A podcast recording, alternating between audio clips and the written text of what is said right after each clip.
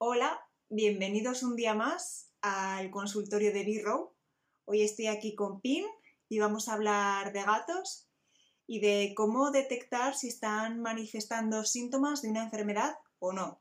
Como ya sabéis, el gato es un animal experto en ocultar síntomas de estrés, dolor o enfermedad, a diferencia de los perros, que suelen ser más rápidos en, en informarnos de que de que algo raro les ocurre.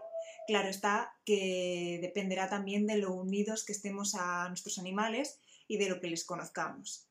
Bueno, pues el hecho de poder ocultar esas señales es una cualidad más del entorno salvaje. Así no se muestran débiles frente a los depredadores o ante otros congéneres, poniendo en peligro su vida o su territorio. Es por ello que cuando vemos síntomas de enfermedad en nuestros gatos, eh, es que la enfermedad ya está bastante avanzada. Pero antes de llegar al punto de manifestar una enfermedad avanzada, ellos eh, muestran pequeños síntomas o comportamientos que nos pueden avisar de que hay una enfermedad incipiente.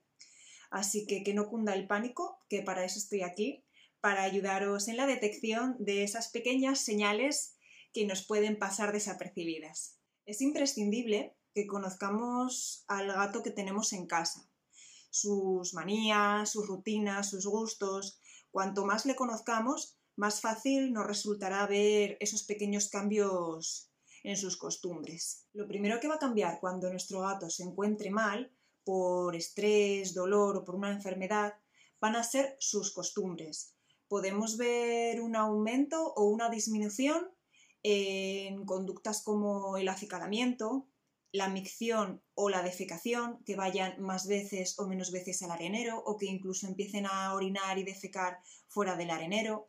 Eh, también podemos ver aumento o disminución en, en la cantidad de comida que toman o en la cantidad de agua que toman. Puede haber cambios en el peso, tanto como si pierden peso porque están dejando de comer, pero también hay enfermedades en las cuales no dejan de comer y pierden peso.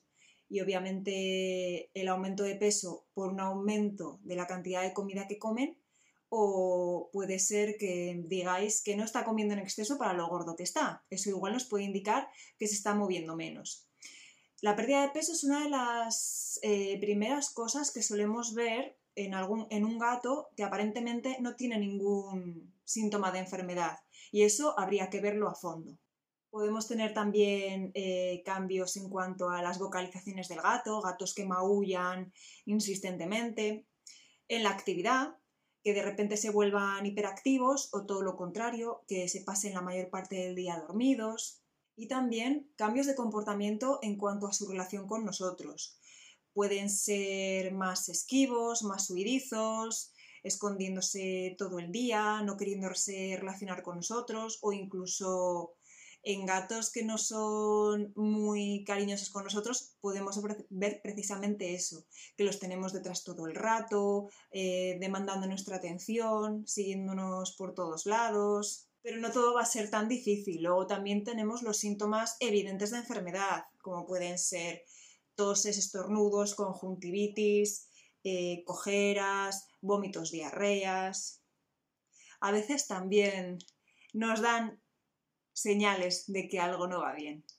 Además, muchos de estos cambios también pueden deberse a problemas comportamentales, pero primero debemos descartar la causa orgánica antes de, inclinarnos por la rama del comportamiento.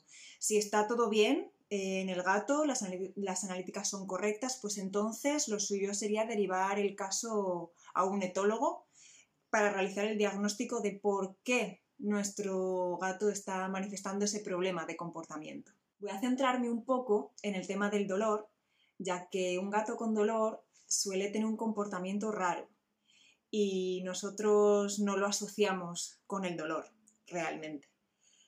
¿Qué ocurre? Le vemos raro, Rápidamente le echamos mano, le cogemos. ¿Qué te pasa? ¿Qué te pasa? Le miramos por todos lados, le obligamos a, estar quieto, le forzamos a, comer, porque creemos que si un gato come no le pasa absolutamente nada. Y todo, todo este forcejeo, todo este, este acoso puede generar en ellos otras conductas como agresividad, eh, que, se escondan de nosotros, que no nos quieran ver en pintura. Y nosotros eso lo malinterpretamos, nos sentimos dolidos y ofendidos, nos, nos enfadamos con ellos, les reñimos, eh, empeorándolo todo más.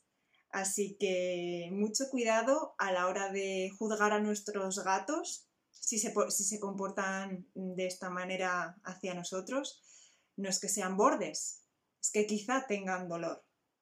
Un gato con dolor, por lo general, no se mueve, se esconde, como si tuviera miedo, porque muchas veces están asustados, se, encuentran raros y se asustan. No comen, no se acicalan, tienen una mirada extraña, con la, mirada perdida, las pupilas dilatadas. Tienen las orejas caídas, el dolor más difícil de diagnosticar, también para los veterinarios, es el de la osteoartrosis felina. Las estadísticas dicen que el 90% de los gatos mayores de 12 años la padecen. Eh, los síntomas que puede mostrar un gato con osteoartrosis muchas veces los asociamos a, a la edad. Se mueven menos, interaccionan menos con nosotros y con otros animales, eh, se esconden más, se aíslan, se vuelven más huraños, no nos permiten la misma manipulación de siempre. Cosas rutinarias como cortar las uñas pueden volverse un poquito más complicadas. Y otros síntomas más evidentes de la osteoartrosis felina podrían ser las cojeras, un caminar raro, que no salten a los lugares altos, eh, atrofia muscular, incluso pueden dejar de, usar su arenero si el acceso a este es un poco difícil, por ejemplo, areneros que tienen los bordes altos, por el dolor y el esfuerzo que les supone acceder a ellos. Otro síntoma común en nuestros gatos y que tenemos normalizado son los vómitos. Los expertos dicen que un gato sano no debería vomitar ni las bolas de pelo. Si vomita, es que puede haber una enfermedad de base, como puede ser una enfermedad inflamatoria, aunque por lo demás el gato parezca que esté completamente sano. Si nuestro gato vomita con frecuencia, lo ideal sería buscar la causa para ponerle solución cuanto antes y así evitar al máximo que llegue un día que nuestro gato deje de comer.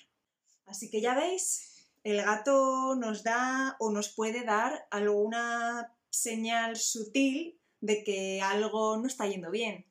Tampoco quiero que os asustéis en exceso porque muchas de las cosas que he comentado las puede hacer un gato sano, pero son cosillas que, que sobre todo si, si sale de la rutina de vuestro gato tenéis que tener en cuenta.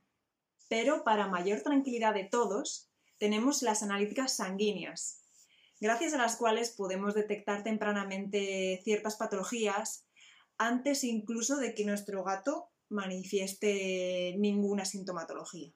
En gatos mayores, a partir de los 10 años, ya aconsejo algo un poco más completo. Lo llamo el chequeo geriátrico, que consta de analítica sanguínea, incluyendo la hormona tiroidea, radiografías y ecografías. Con este chequeo geriátrico confirmaremos que el gato que tenemos en casa, que aparentemente parece sano y hermoso, realmente lo esté. Si encontramos alguna alteración en estas analíticas, pues poder poner solución cuanto antes. Bueno, pues ahora que sabéis que pueden manifestarnos varios síntomas diferentes, no quiero que a la mínima de cambio corráis a vuestro veterinario. Lo suyo es que lo controléis Incluso que estas pequeñas cosas las anotéis en un calendario, porque el día de mañana, si acudís a consulta, puede ser de gran ayuda de cara a realizar el diagnóstico. Resumiendo, tenemos que conocer a nuestro gato, observarle, no malinterpretarle, si hay un cambio de comportamiento, un cambio en sus rutinas, buscar por qué y realizar analíticas seriadas, mm, pues lo ideal desde jovencito, antes de que aparezcan los síntomas, y a partir de los 10 años prestarles una especial atención. Pin ya tiene 10 años y a principio de año se hizo su chequeo geriátrico, aprobándolo con creces. ¿A que sí? Así que os deseamos a todos una vida felina larga y sana y nos vemos en el próximo consultorio con más temas de interés. ¡Hasta luego!